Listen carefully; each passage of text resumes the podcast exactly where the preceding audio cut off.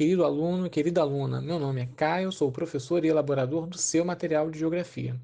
A partir dessa semana vamos começar a nos encontrar por aqui também, com podcasts para explicar algumas palavrinhas, ideias e atividades que estão no seu material.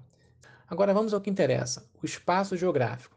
Você já deve ter visto por aqui e nas suas aulas de Geografia na escola que existem algumas formas de sabermos onde estamos na superfície do planeta.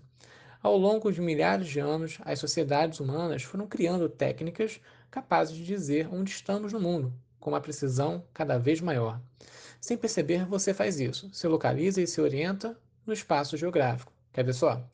Imagina que alguém te pergunta onde você mora atualmente.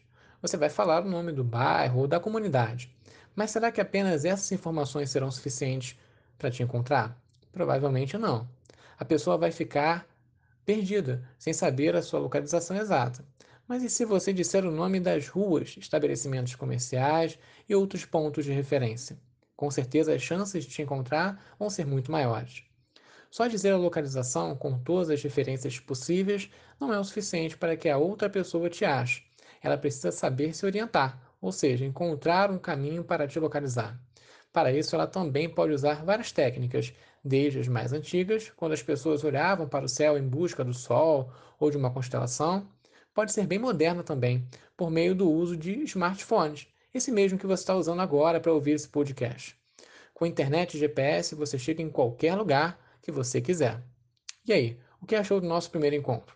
Espero que tenha gostado. Toda semana eu vou falar um pouquinho com você sobre um tema do nosso material. Fique em paz e com muita saúde para você e toda a sua família.